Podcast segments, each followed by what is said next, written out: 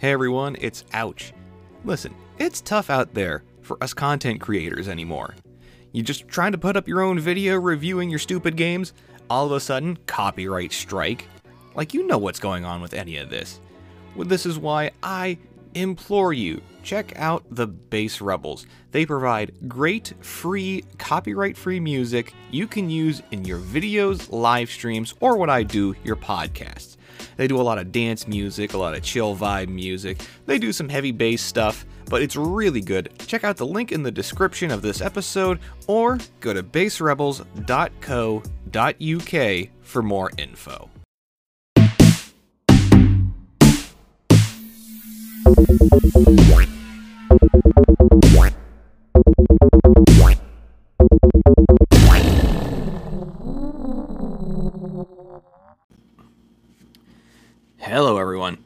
It's your buddy and your pal, Aewch. Back again with what you've been playing. Eh, let's just get to it.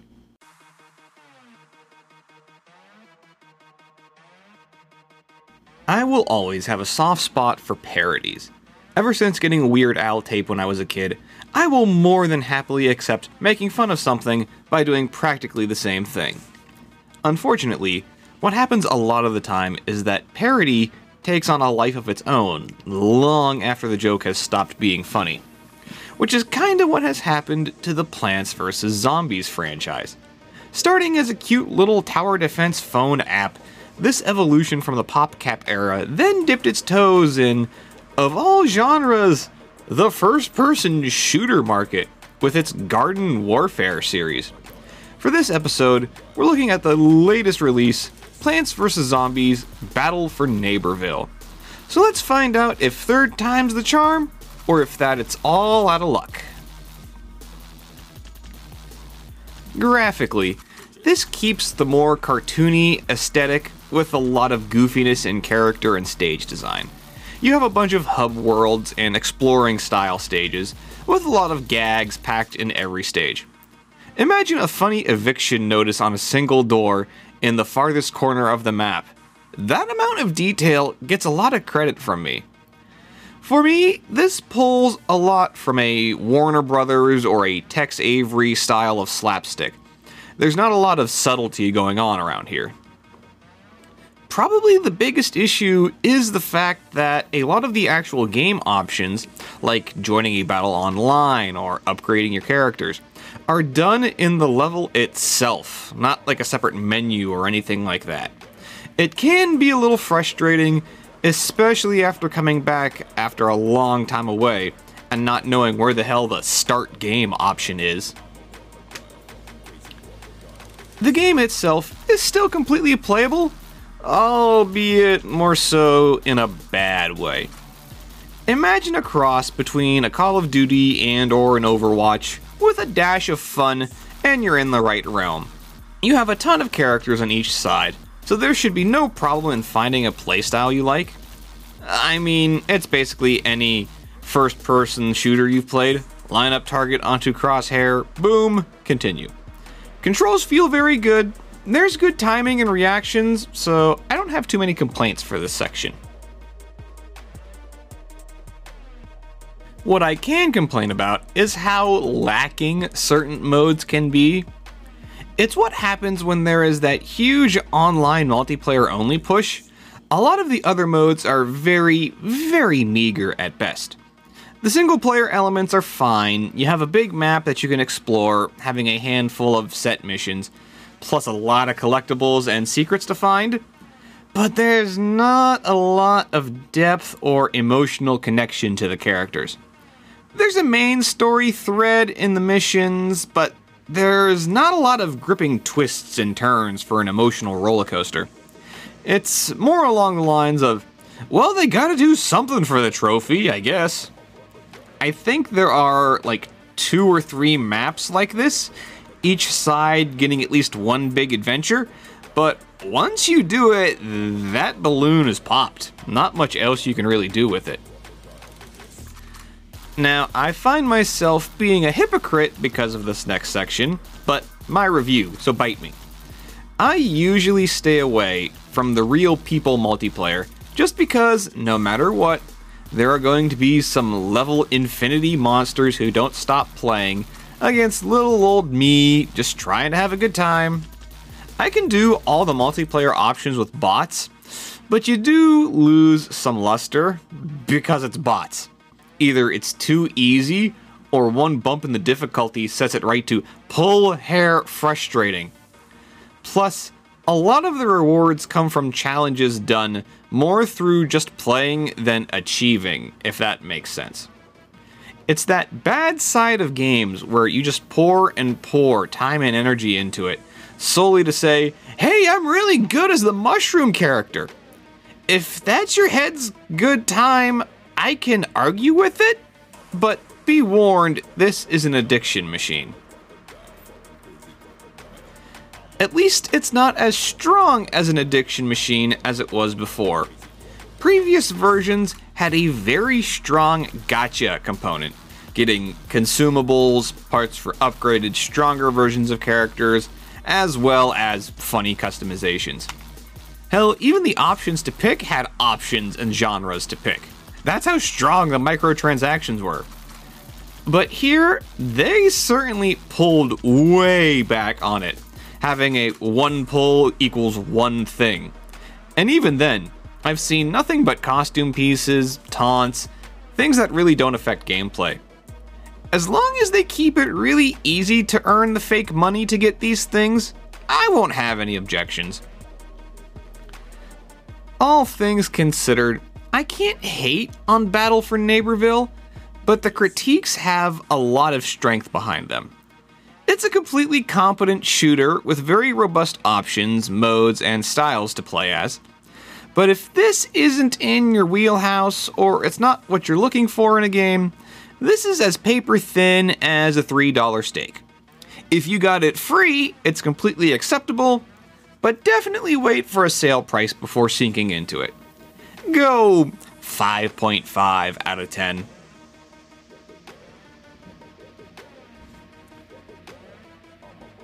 Oh, wow. Hey, this is a little awkward. I know on the last What You've Been Playing, I reviewed Yakuza Kiwami. It's a fine little story-driven brawler that's a good time overall.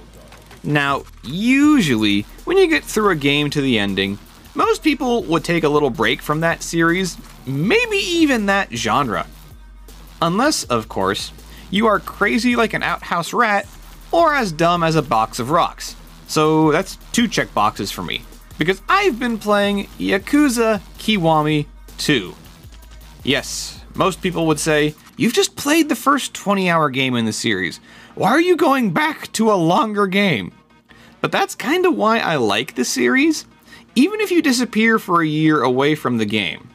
With the simple control scheme and tons of side stuff to do, Going back to games like this becomes more rewarding than struggling to remember what button does what in any other AAA title worth its weight in salt. Now, we're getting to the point where graphics absolutely do not matter anymore, but with the original fresh in my mind, I can honestly say there is a huge improvement in graphic fidelity in Kiwami 2. The engine that Kiwami 1 was built on was the same as Yakuza 0, which was also on the PlayStation 3, which is probably why I wasn't too impressed with the looks of the past couple of games. But what a crazy improvement it is here. Reflections, textures, shading, it really ramps up what it can do thanks to a better engine. When you grab a neon advertising sign, the glow from the lights stay with it while you bash someone over the head. Plus, a lot more of the towns are opened up, which gives a better access to the cities, making it feel like a much more livelier and active setting. When it comes to the fighting engine, there is very much a factor of if it ain't broke, don't fix it. It goes back to a single fighting style, Although there does seem to be a bigger factor in fighting with weapons, as now you have a separate inventory page for objects. While you lose the strategic components, as in switching to your fast hitting style or your beast mode, you gain a lot more of an entertainment factor in the amount of heat actions available. Grabbing your opponent, dragging him into a convenience store, throwing his head into a microwave, then yelling at the clerk to turn it on. That's way more stunning than just punching really fast. Plus, with the addition of a physics engine, kicking an enemy away to see him ragdoll against a guardrail, or just watching your own body get jettisoned into a food stand, adds a lot more fun to the proceedings.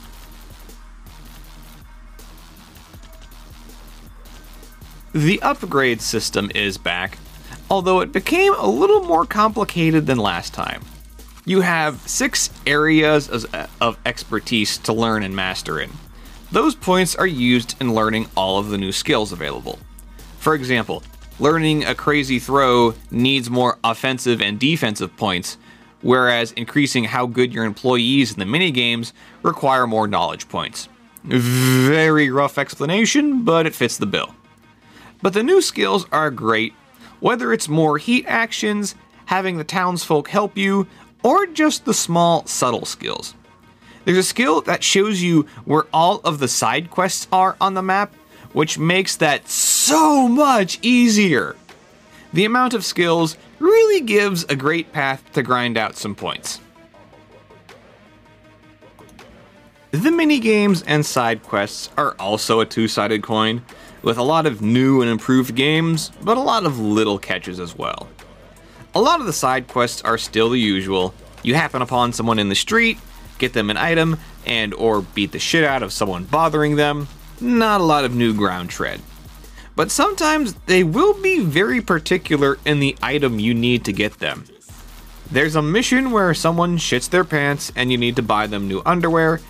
Disgusting, but it happens, trust me. But for some reason, you need to buy them the white pair of briefs, not the green pair that that store also sells, or else the mission won't click.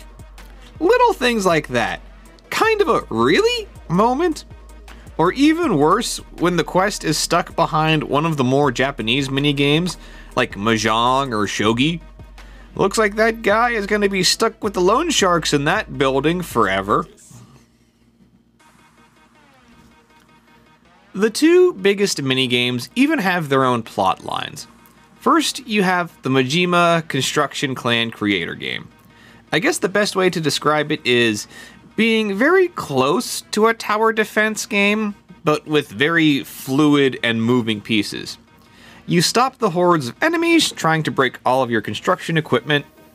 Also, they kept the tradition alive of having pro wrestlers do cameos, with Keiji Muto, Masahiro Chono, Genichiro Tenryu, Riki Choshu, and Tatsumi Fujinami acting as the main antagonists in this mode.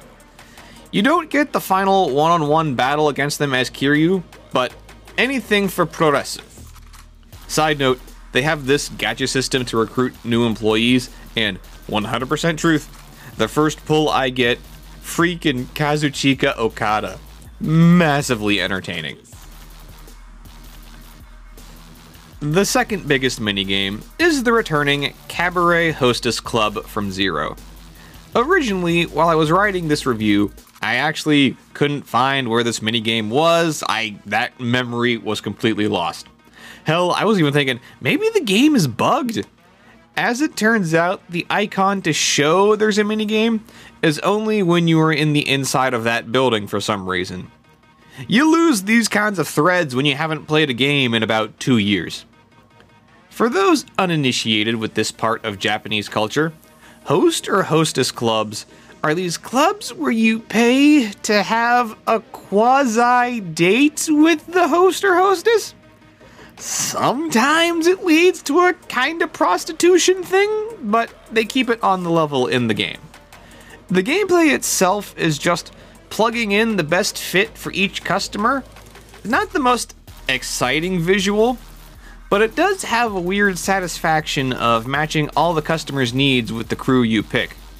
If some businessman wants to talk to a sexy idol, but the best you can do is the 80 year old blue haired cougar, I hope they like the taste of Pepsodent.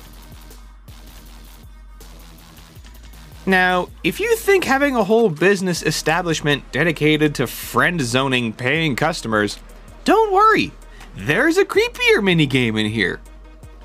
This is the weird element that gets glossed over because of all the serious stuff, so some of the times my mind mostly blanks out on those minigames.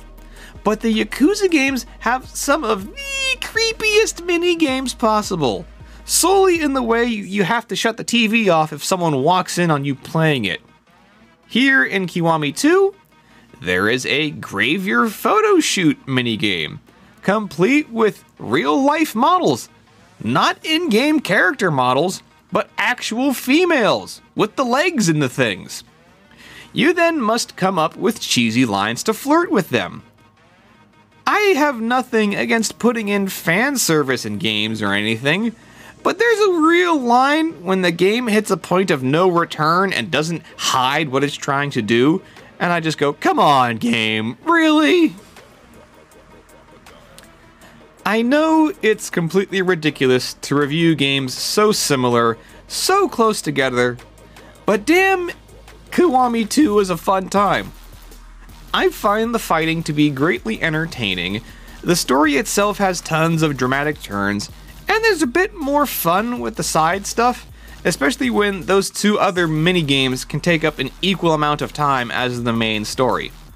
When I can play for an hour, hour and a half, do a bunch of side quests, get a bunch of employees, level up stats, get new abilities, and just have fun beating guys up, all without losing time to cutscenes or story elements. It fits perfectly into my playstyle. Highly recommended. Go 8.5 out of 10.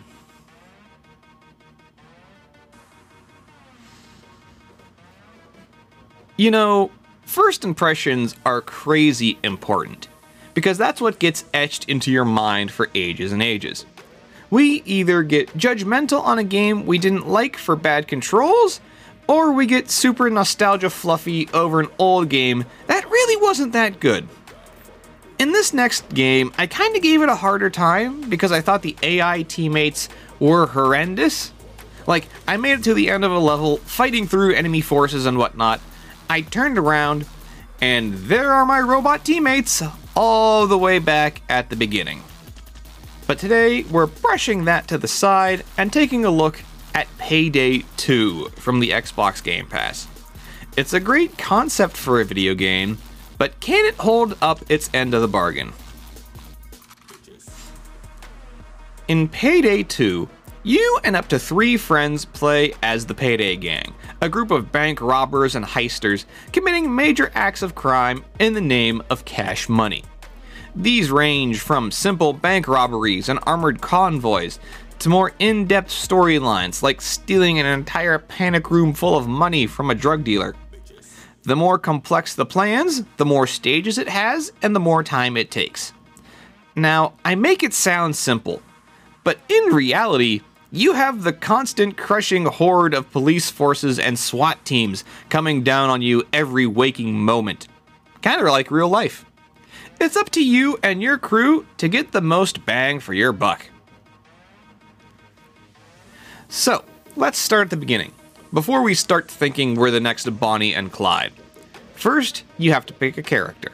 This means nothing, as the characters act as nothing more than a quit machine, whoever you find most entertaining.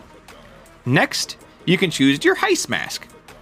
This means nothing, as you never really see it in actual gameplay, but it's where a lot of the fun customization stuff starts coming in. You then have your layout, like any other shooter possible. You have your guns, your equipment, your skills, your perks, your teammates, and how they're set up. You get the idea. Where the fun comes in is how you envision your crew, like a group of supervillains. If you come up with your own backstory, you can find or figure out a matching playstyle. I came up with an aristocratic European who robs banks for the thrill of it, holding double Tommy guns akimbo style, wearing a giant bug mask, who I've dubbed Demantis. You kind of make your own fun in the customization outside of the gameplay, but it has a fun factor to it. To talk about the actual gameplay, it's kind of like when someone is off their meds at a big party. it's completely unbalanced in a fun way. It's that thing where every single one in a million kind of event happens every single time. Like, there's no way Demantis can take out someone in a sniper position with hip fire from double Chicago typewriters. Yet, I do it in almost every stage. Or when SWAT forces come in and just stand in a single file line and you can just recreate every minigun scene from any war movie and just mow everyone down. Again, highly entertaining for more of the dumb stuff. But there are a lot of little trade offs that certainly are head scratchers. For example, the game has a ton of melee weapons available knives, clubs, shillelaghs, you know, the basics. However, melee kills tend to be somewhat ineffective because the game lets you pass right through bad guys. They don't block you like a stage prop. You can just move through them like Casper trying to date that living girl in that weird 90s movie. As much fun as it is when you try to recreate the shower scene from Psycho, when you're on roller skates and fly right by them, it's a lot easier to stick to guns. And then there's the issue that's going to take up most of your time waiting on and or fixing drills. The drill will become your eternal rival in bank heisting. With no perks or skills active, these things take forever to open up any safe or door. And that's if they work, as most of the time, they will jam up and stop working, which means you have to get back over to where it's at to restart it, making for a super prolonged experience. The perks can reduce the time it takes for drills to finish, or they can just restart on their own, or they can give you the ability to hit a drill for a chance to restart it, but it's really a bit of a killjoy. And then there's the AI teammates. They were my biggest issue back whenever I first played this game, and they still can be. But with the amount of updates since 2015, there are ways to circumvent that hindrance. You can set up what guns they carry, what skill they can do, things like that, but you are still going to do most of the heavy lifting. L- literally, they never pick up any of the money or the important stuff you need to actually finish the mission. So if you think of them as henchmen and you are the over the top themed villain, you can kind of get rid of some expectations from them. The stage select screen certainly is a curious choice, in the most hard stop, switch to another topic sentence there is. So you have the main story, which is kind of tucked away in a sidebar menu. If you bring that up, it lets you choose the next mission, which follows along with the narrative, and clearing those objectives net you a little more cash and experience. But the main selection screen itself is a whole lot of rolling the dice. Basically, random stages with random difficulties pop up with a little timer. So if you miss out on something you wanted to do, that's too damn bad. Seeing the choices on stages and how much money you can make is neat, but for the most part, once you've seen the most cash in the sort of shortest amount of time on the easiest setting, there's not a whole lot of thinking to do. Once you learn which stages are which, you start picking the ones you find the most fun, almost over and over again. But you gotta have the luck on your side for that. I guess the weakest point tends to be the graphics, which are now kind of dated at this point, I mean, yeah, it's a game from 2015. I know it can only do so much. But I mean, this is almost a paint by numbers situation. Nothing really pops from the backgrounds or is really that memorable. If you can imagine an armored truck crashing into the middle of a city park, yeah, that's what they did. Not a lot of detail to go into. But the soundtrack? Oh, it's got me feeling things. It's got some bombastic, heart pounding bangers on a playlist, bringing out some weird, crazy alpha bullshit out of me?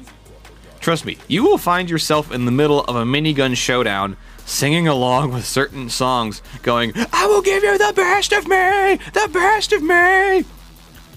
People who have played the game will get that joke. Overall, Payday 2 is like the dumbest game of Calvinball. You set yourself up with the most ridiculous ideas you have and see if it works, which is kinda half of the fun. It's like being a hair metal band in 1986. It's got its own issues and kinda lame going by yourself, but damn if it wasn't a good show.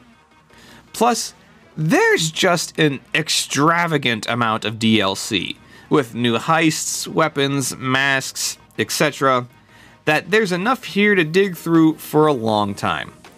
If you can get a gang together and come up with your own Legion of Doom, it's a good time. I'll go 7.5 out of 10. And that is this time's episode. Thank you for listening, everyone. Every play is progress. You can find me on Twitter and Instagram at Just Aewch. Capital J U S T, capital A E W C H. Or send me an email, aewch64 at gmail.com. And don't forget, you can find this show on many, many podcast sites. All you have to do is search the Aewchcast and anchor.fm slash aewch. Until next time, everybody, we will see you then. Bye bye.